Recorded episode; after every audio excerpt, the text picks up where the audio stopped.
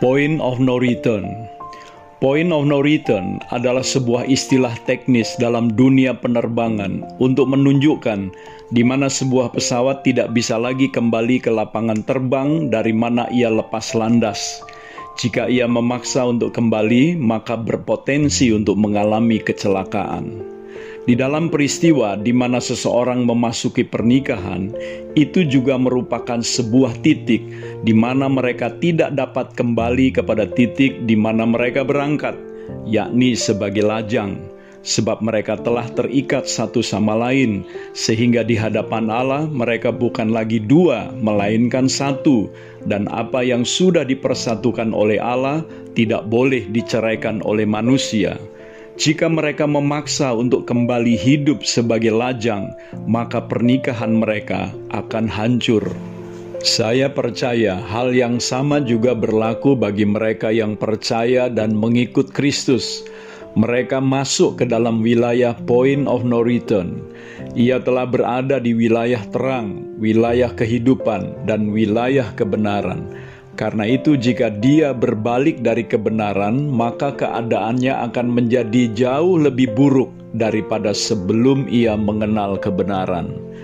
Jika setelah percaya dan mengikut Tuhan, seseorang kembali kepada cara hidup lama atau berespon salah ketika ia menghadapi persoalan yang berat dengan menjauh dari kasih karunia Allah, maka jika tidak segera kembali, ia bisa masuk pada wilayah point of no return. Ini kisah seorang pemudi anggota paduan suara yang cinta Tuhan dan suka sekali melayani. Tetapi karena sakit hati dan tidak mau mengampuni, ia meninggalkan persekutuan dengan orang percaya lainnya Teman-temannya berulang kali mengunjungi dan sering menasihati untuk dia kembali aktif ke gereja dan berlatih paduan suara lagi. Namun pemudi ini semakin mengeraskan hatinya. Dia justru marah kalau diajak untuk beribadah bersama lagi.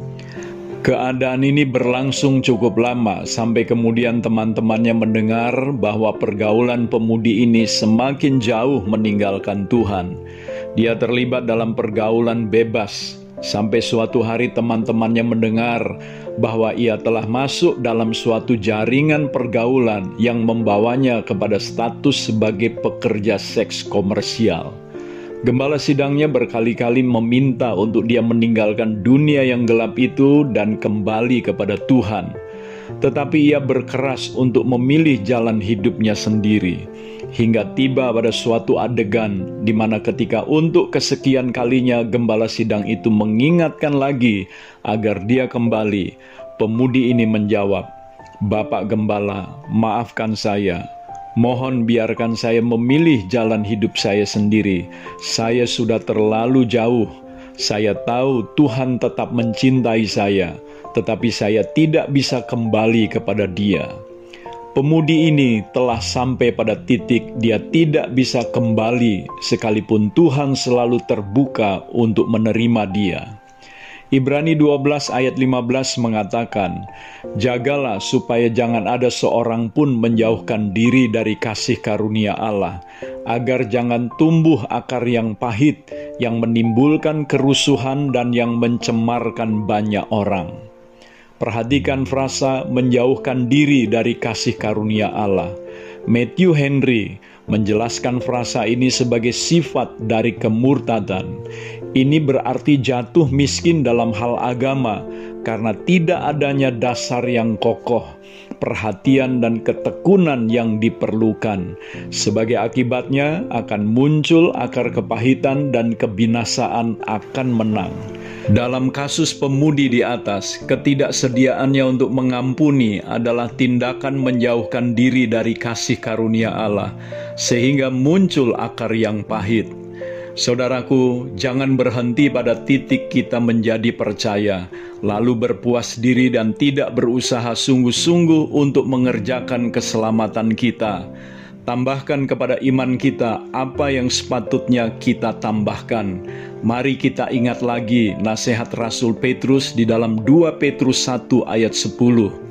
Karena itu, saudara-saudaraku, berusahalah sungguh-sungguh supaya panggilan dan pilihanmu makin teguh, sebab jikalau kamu melakukannya, kamu tidak akan pernah tersandung. Ketahuilah saudaraku, kehidupan kerohanian itu perlu diusahakan dengan sungguh-sungguh. Jika tidak, tidak akan ada pertumbuhan sama sekali. Jika hari-hari ini kita sedang menjauh dari kasih karunia Allah, segeralah kembali agar kita tidak terjebak dalam point of no return. Roh Kudus adalah penolong yang setia bagi kita. Saya Theo Barahama, Bring Heaven Home. Tuhan Yesus memberkati saudara.